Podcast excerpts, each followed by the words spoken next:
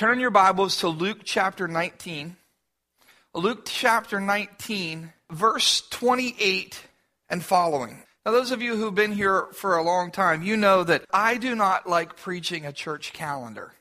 I know a lot of people, they get, a lot of pastors get excited about preaching the Christmas messages and all these different things. I like to be able to pray and ask God what He has for us for today, whether it's April or December or whatever day of the year that it is. But there was something that stood out in this portion of Scripture that I want to focus upon. And it comes right after our what we would normally read about. So, Luke chapter 19, verse 28, we're talking about recognizing the time of God's visitation. Recognizing the time of God's visitation. After Jesus had said this, he went on ahead, going up to Jerusalem. As he approached Bethphage and Bethany at the hill called the Mount of Olives, he sent two of his disciples, saying to them, Go to the village ahead of you, and as you enter it, you will find a colt there, which no one has ever ridden. Untie it and bring it to me. If anyone asks you, Why are you untying it? tell them, The Lord needs it. Those who were sent ahead went and found it just as he had told them. As they were untying the colt, its owners asked, Why are you untying the colt? They replied, The Lord needs it. They brought it to Jesus, threw their cloaks on the colt, and put Jesus on it. As he went along, people spread their cloaks on the road. When he came near the place where the road goes down the Mount of Olives, the whole crowd of disciples began joyfully to praise God in loud voices for all the miracles they had seen. Blessed is the King who comes in the name of the Lord. Peace in heaven and glory in the highest. Some of the Pharisees in the crowd said to Jesus, Teacher, rebuke your disciples. I tell you, he replied, if they keep quiet, the stones will cry out. Father, we pray that you would add a blessing to the reading of your word. We pray that you give us ears to hear what the Spirit would say to us. And we ask this all in Jesus' name. When Jesus rode into Jerusalem, he was fulfilling a prophecy that Zechariah had spoken hundreds of years before. Jesus was presenting himself as the king of the Jews. In Zechariah 9 9, it says this Rejoice greatly, O daughter of Zion. Shout, daughter of Jerusalem. See, your king comes to you, righteous and having salvation, gentle and riding on a donkey, on a colt, the foal of a donkey. How many in the crowd really understood all that was going on? We don't necessarily know, but we do know that they responded by quoting their praises from the messianic psalms in Psalms chapter 118 verse 25 and 6. O Lord, save us. O Lord, grant us success. Blessed is he who comes in the name of the Lord. From the house of the Lord we bless you. Now, not only did Jesus fulfill prophecy as he entered into Jerusalem, but he also forced the Jewish religious leaders to act.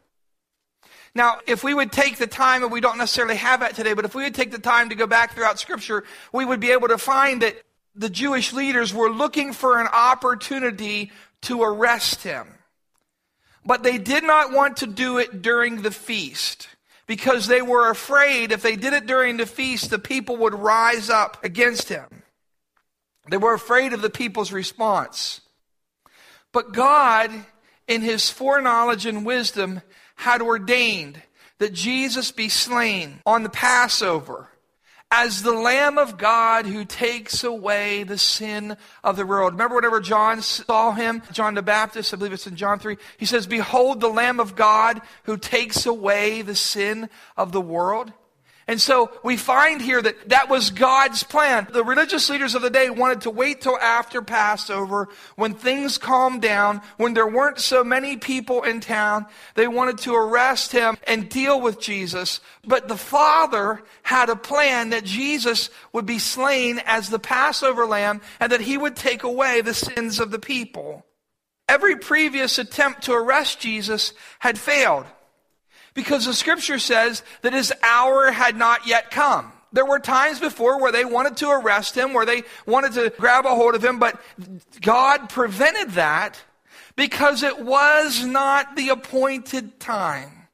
May I just suggest to you today that there's some things that God does not do in your life yet because it's not yet the appointed time. The time has not been fulfilled. It's, it's not ready yet. In the wisdom of God, now is not the time. His hour had not yet come. But when they saw this great celebration, the leaders knew that they had to act. And later that week, they would find the willing cooperation of one of Jesus' own disciples, Judas. He would solve that problem for them. Now, commentators suggest that there were three groups of people in the crowds in Jerusalem at that day, in the Passover crowd. The native Judeans, who the commentators suggest were suspicious of Jesus. The Galileans, who followed him and believed in, upon him and the visitors from outside of Judea who did not know who Jesus was. There were people from all over Israel who had come and they did not know who he was. He did not have CNN at the time. He didn't have Fox News and public radio to talk about him, all of these different ways, or Christian radio or Christian television. So there were people who never even heard who Jesus was. They were pilgrims coming into the area and they would not have known him, and yet they saw this roar and, and all these people coming into the city. There would have been people who had their questions about him. They were kind of suspicious of what does he want? What's he trying to do? And there were those who were truly his followers. Within the crowd from Judea were people who saw him raise Lazarus from the dead. There was a statement that I'd heard before and perhaps you've thought it, the statement that the crowd that cried Hosanna on Palm Sunday ended up crucifying him on Good Friday is not true. Because that's one of the things that always kind of bothered me. I don't know if it bothered you. I'm like, well, if they're singing Hosanna and they're singing and dancing on Sunday and then on Friday, they're crucifying him. I'm like, I don't want to be hanging around those kind of people. I love that. I don't know about you. I really like that song. I get excited by that song. That's a blessing. And, you know, and I'm thinking about them. They were dancing and shouting. And then on Friday, they want to kill him. I'm like, man, that's, man, that's tough. Most of these people were not the ones who were yelling to crucify him. They would not have been the ones who were doing that. It was primarily, commentators suggest it was primarily the Jews from Jerusalem who were influenced by the priest who said, let his blood be upon us and our children. Man, they did not know what they were asking that day, did they? They had no idea what those words would cost them and the generations to follow. As Jesus advanced down the side, the west side of the Mount of Olives towards the city, and he was praised by the crowd as the Messiah. The disciples and his followers began to take off their cloaks and throw them on the road in front of Jesus. This was a sign of great reverence and respect. The whole crowd of disciples began joyfully to praise God. And they were praising him for all of the miracles they had seen, for all of the evidence of spiritual power. Okay? They had seen him raise people from the dead. They had seen him open blind eyes. They had seen him open deaf ears. And they were praising him for the power of the miracles that took place, this divine evidence of power. Once again, I think there were probably people in the crowd who were just kind of caught up in the moment. You notice there's people who are just, they're kind of oblivious to a lot of things and they just kind of get caught up in the moment there were probably some who were like that. They were just like, yeah, what's happening here? And here comes Jesus and everyone's singing and, and they kind of maybe get caught up in that moment. But among the crowd, there were Pharisees. And these Pharisees had an understanding of the meaning of what was going on. And the Pharisees speak up and they say to Jesus, because they understand it, they're saying messianic. They're proclaiming back to him messianic prophecies. They're declaring him to be the Messiah. He's coming in not riding on a horse. He's coming in gentle and coming in as a, the Prince of Peace, coming into Jerusalem. And the Pharisees understood what was taking place here, and they say to him, Teacher, tell your followers to shut up. Don't let them say that you're the Messiah. Don't let them make these claims about you. Don't let them praise you. And Jesus said to them, if they do not, if they don't praise me, even inanimate objects will declare my praises. Even the rocks will cry out. All of history had pointed towards this single spectacular event when the Messiah would publicly present himself to the nation. And God desired for this fact to be acknowledged that Jesus was the Messiah, that he was the Prince of Peace, he was Israel's King. Now, no doubt many of the pilgrims thought that Jesus would get rid, and not the pilgrims like from New England, the pilgrims, people from all over Israel who had made pilgrimage to Jerusalem to celebrate the Passover. Many of them thought, now Jesus is going to get rid of these Roman invaders. And now Jesus is going to establish his kingdom. Sometimes we have our way that we think the Lord is going to work in our lives, don't we? Do any of you have your plan in your mind? Okay, it's going to go like this, and it's going to go like that, and it's going to go like this. We have our three year and our one year and our five year and our 10 year plan. Like we have our way. We think, God, maybe I'm the only person who does this. I don't want to say I make bargains with God, but we have like an unwritten understanding that I'll do what you want me to do. Now, we've never really even discussed it, but it's one of those understandings. I'll do what I feel you want me to do, and then obviously, you'll return the favor. Right? Don't we kind of have that? In our minds, we think, okay, God, if I turn from my sins and turn to you, then you'll make my life pretty good. If I pray and read my Bible, and, and if I serve in the church, and if I help people out, then you'll take care of my problems. And you'll make me successful. And you'll cause my wife to agree with me. You'll cause my kids to behave. And you'll cause people to like me. And you'll make me successful on my job. And you'll always provide enough resources. And everyone will think I'm wise and full of great ideas. And whatever your situation is, that's the mentality that we have. We think that, okay, I'm saying, Hosanna, I'm singing to you. And then I'm going to follow you. And then you're going to do what I want. And that's what a lot of the, these pilgrims who came to Jerusalem at that time, that's kind of what they thought. A lot of them thought, okay, we're going to declare you, we've seen the power. We've seen you open blind eyes. No one can do that. We've heard of you raise Lazarus from the dead. We knew people who were witnesses to that. Or maybe they were there. We saw the feeding of the 5,000. Who can do that? All of these miraculous displays of God's power, we know that, okay, we'll declare you the Messiah and we'll follow you. And since we get in on the ground floor, we're sure that there's things you'll do for us. Maybe I'll have a high position in your new kingdom. I know what you'll do. You'll kick out the Romans and you'll establish a new rule of government. But that's not how Jesus came. That's not how his kingdom worked. He didn't come in on a white horse. In the future, he will. He come in as the Prince of Peace. Humble, gentle, riding on the foal of a donkey, just a young donkey.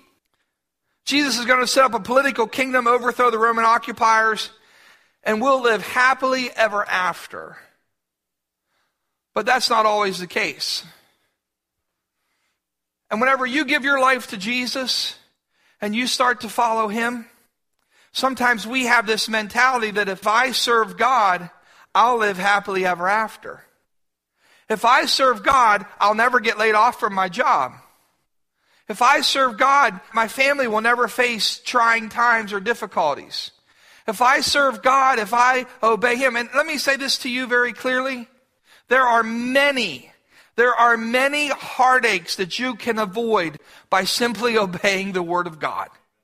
There are a lot of self inflicted wounds and problems that you and I experience because we fail to obey God's Word. Remember on Friday, two weeks ago, the, our guest speaker talked about that Jesus, we see Jesus, Jesus is the life giver.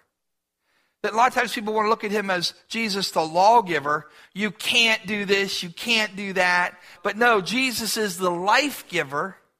That whenever his laws give life, and the reason why he establishes his laws is so that it will give life to us, not to hold life back from us.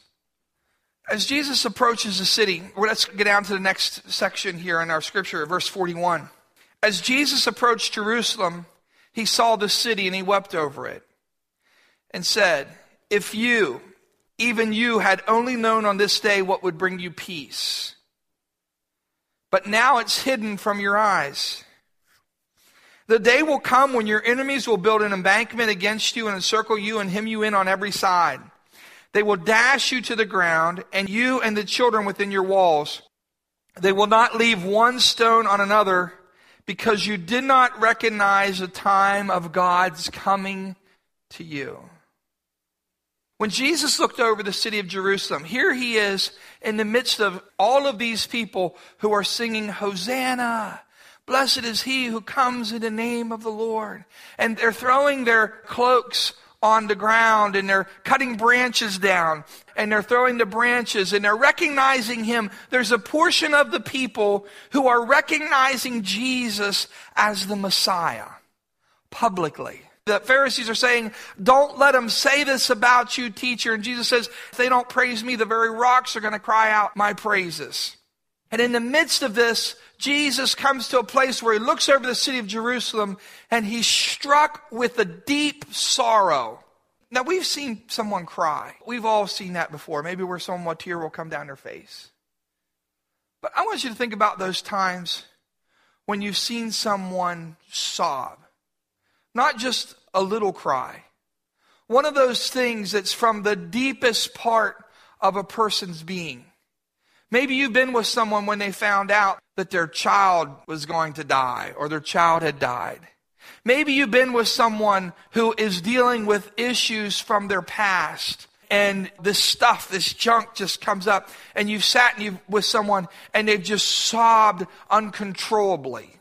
There's something about that that's it's when you're there, when you experience that with someone. It's one of those things that you never forget. Now, Jesus, when Jesus wept, it wasn't just like a tear coming down. And commentators would suggest to us that it is this from deep down inside of him, this deep groaning and moaning, this sobbing over Jerusalem. Why was he sobbing over them? Well, this sobbing, this groaning over the city, because they did not understand the significance of what was happening that day. The national acceptance of Jesus as Messiah, as the Prince of Peace, as their King, would have brought them peace. But because the people did not recognize the time of God's coming, that city would be destroyed. This would take place in AD 70, just within a generation from then. The temple would be destroyed. Not a stone left on another. There would be utter destruction to that city. And Jesus, in his foreknowledge, understood that, but he understood this that they would choose, they did not understand what the day was. They didn't understand that he was the Prince of Peace who was coming to them. Jesus said, If only you knew what would bring you peace, but you can't see it because it's hidden from you. This destruction is coming your way because you did not recognize the time of God's coming to you. They didn't recognize that God was coming to them. They didn't understand, and they chose to reject Him. This visitation of the Messiah coming to them, to those who received Him, to those who would receive Him, He would come into them, their lives. May I suggest to you today that there are, those sitting in congregation across the country that Jesus weeps over.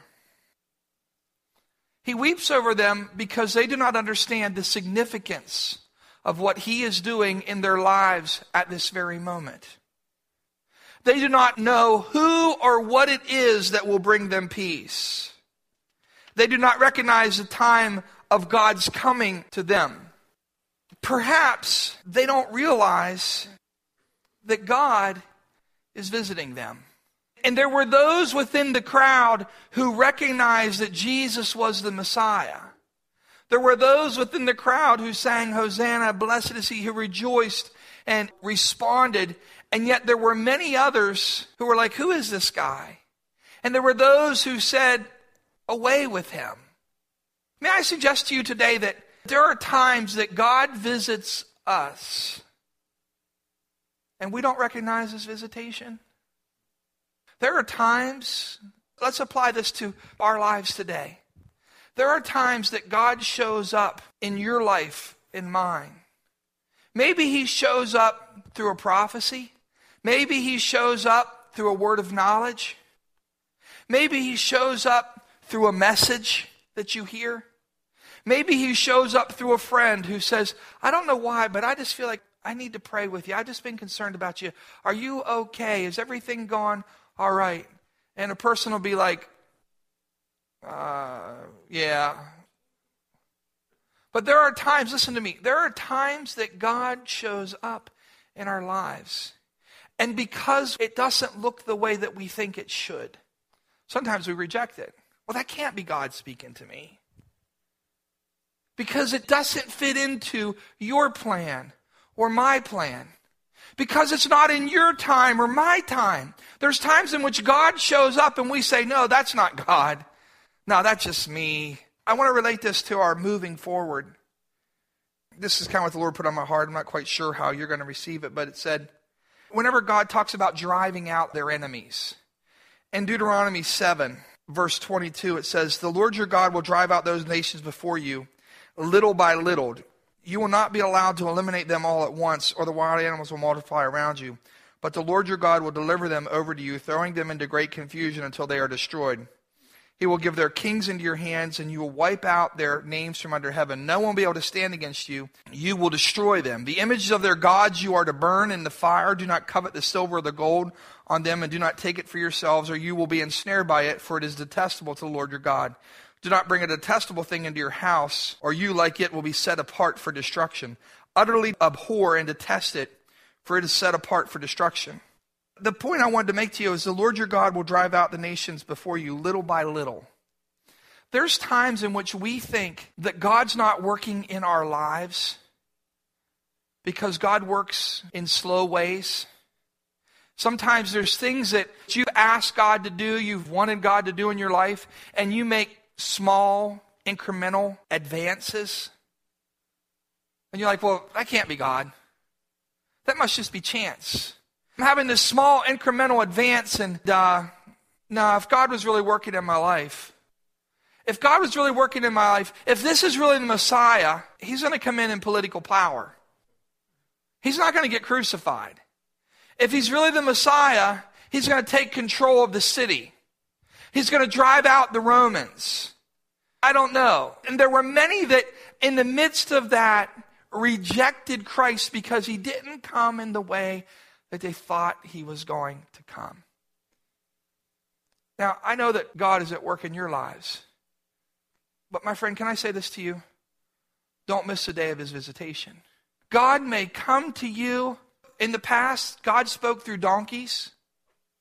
And God may speak to you through an unsaved coworker who kind of calls you to account on something that you're doing wrong. Huh? God may speak to you through your child. God may speak through you through circumstances or situations, things that you're saying, if God was really working in my life, it would fall out this way. Don't miss the day of his visitation. You and I need to understand that the Lord is coming to speak to our hearts. And it may be in those incremental victories that he brings. You're saying, well, no, Pastor, if God was in my heart, if God was really working in my life, if this was God, it would just fall in place the way that I feel it should. And that's not the case. We understand that God works in mysterious ways. He works in ways that we can't always comprehend and we can't always discern. But don't miss the day of his visitation. There's some folks who I know this. There's some folks who they're going wrong directions, and God sends all kind of people to say to them, "Turn, turn, turn, turn," and they're just like, "Oh, that's not God. Oh no, that's not God." And I believe that the Lord weeps over those people because where are they headed? They're headed for destruction. That's where it's headed. It's headed for destruction if they don't turn. As we close, I just want to share this with you. Don't miss out. Don't be like the city of Jerusalem and many of those followers who did not recognize the day of God's visitation. Some of you, the circumstances that are going on in your life right now are days of God's visitation. Some of the worst things that have ever happened in your life are days of God's visitation. God's setting you up, not to hurt you. Joseph, some of the best days in his life, we can't imagine this. Some of the best days of his life was whenever his brothers threw him in the pit. Why? Oh my, that was terrible. Why? Because God was setting him up to be the number two man in all of Egypt and to save the lives of many people. But he couldn't understand that on day one in the pit. And how about the first time ended up in Potiphar's house?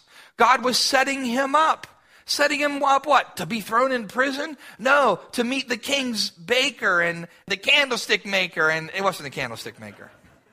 You know what I'm saying? And the cupbearer. I think that's, uh, that's one of the uh, nursery rhymes, yes. The butcher, the baker, and the candlestick maker. My mom used to read those to me.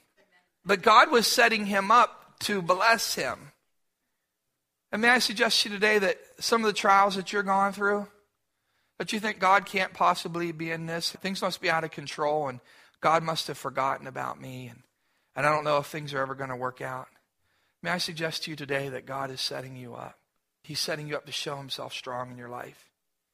He's setting you up. And even the difficult things, we have this promise of this that all things work together for good to them that love God and to them that are called according to his purposes. So, even some of the biggest trials in your life, even some of the most difficult times, are opportunities for God to show himself as the King of Kings and the Lord of Lords. They're opportunities for him to show you that he is your Messiah, that he's your deliverer, that he's your soon coming King. Don't be blinded to it. As we close today, this is what I want to ask you. I just want to ask you this. Maybe there's just one person here today that you're just in danger of missing the day of God's visitation. That there may be things that God is trying to do in your life, in your future. And it's really important that your eyes be opened and that you be able to see the hand of God. I just want to pray for you just right now. Lord Jesus, as we come before you, we thank you for revealing yourself as the Messiah, as the Prince of Peace, as our soon coming King. And right now, I just pray for people who maybe there's circumstances in their lives and it's hard for them to see Jesus. Maybe they're in danger of having him pass them by and them not even recognize his work in their lives. I just pray that you'd speak to your people's hearts right now. With your heads bowed and your eyes closed, I just want to give you this opportunity here on Palm Sunday. Maybe you're in a place with you and the Lord that you just say, Man, I know God's concerned about my situation. And it would be so easy for me just to go on my way and doing my thing. It would be very easy for me to go my way, do my thing, and miss what God is trying to do in my life. And you'd say, Pastor, I know God's trying to do a work in my life, and I just don't want to miss what He's trying to do. I'm scared. I'm scared I'm going to be blinded to what he's trying to do. Would you just pray for me, Pastor, that I'll be able to see God's plan in this situation? That I'll be able to see God's wisdom and that I'll be able to submit to that and truly let him be Lord in this part of my life. If that's you today, can I we just raise your hand? I just want to pray over you. Anyone here today who just today you're in a place where you need to recommit your life to the Lord. Maybe for a while you've been going your way. And we both know how that's going to work out for you. But you just want to say today, I just want to, I'm not going to embarrass you, but I just want to publicly say before God, I just want to, I just want to raise my hand to say, God, I just need to recommit my life to you today, afresh and anew. I'm going to make a commitment today that I'm going to follow you afresh and anew. I've done my own thing. It's not working for me. I know there's no future in that, but I just need to recommit my life to the Lord today, just afresh and new, maybe for the first time. I want to pray with you. Anyone else? You want to recommit your life to Christ today? Want Him to be your Lord and Savior? Just a recommitment. Now, Jesus, I want to pray with you. And, and you pray from your heart. The thing is, is God knows, God knows your heart. See, the moment we acknowledge him, he acknowledges us. If, we want, if we're ashamed of him, he'll be ashamed of us. Now, Lord Jesus, I just pray for your people. First of all, those who just raise their hand and say, God, I just want to recommit my life to you. I want to recommit my whole being to following Jesus. Thank you, Lord, that you died upon the cross for my sins. Thank you, Lord, that you have purchased me with your blood. All of those things that the devil, the enemy, tries to put in my mind about me, that I'm not good enough, that I'm not worthy, they're all true. But Jesus' blood makes me worthy. I can stand before the Father unashamed because I've been clothed in His righteousness. Lord, as they've made that prayer of recommitment today, as they've asked you, Lord, to once again wash them afresh and anew, to renew them. Lord, I thank you for the grace of God that's new every morning that's poured out in our lives. And Lord, I also pray for those I just they just said, God, I don't want to miss the day of your visitation. I don't want to miss what you're doing. And I'm afraid if I'm not careful, I'll miss that time in which God is at work in my life and I won't even see it. I won't even discern it. God, I just pray that you would make yourself so very real and strong and powerful in the lives of those friends who raise their hand. As they raise their hand, what they're saying is, Lord, I need your help. Lord, you don't turn away any who come to you. Those who come to you with humble hearts, you will not turn us away. And so, as we present ourselves before you, God, I thank you that you're going to give us new vision. You're going to give us clarity of thinking. And you're going to bring around us people, Lord, who love us and care for us, who are going to help walk us through some of the challenging times that we face in this life. Lord, to you be the glory. To you be the praise. I thank you, Lord, that many ways you rescue us from ourselves. You protect us. You redirect our steps. And right now, Lord, in many ways, it doesn't even seem hard. It's just a, that course adjustment. But that slight adjustment in the end leads to greater things in you. We thank you for that. Lord, we bless your name. We praise your holy name. We thank you, Lord, that you truly are the King of kings and the Lord of lords and you are worthy of our praise. We thank you for redeeming us with your blood. And we truly say, Blessed is he who comes in the name of the Lord. Salvation comes from you, O God. And we bless your name. Now, Lord, I pray that as your people go from here, I pray that they would view the situations and the circumstances in their lives through a different lens. I pray that they'd be able to see how God is at work, even in the small and insignificant things that they can't always grasp, but they would see that God's hand is at work in their lives. And we'll praise you and thank you for that in Jesus' name.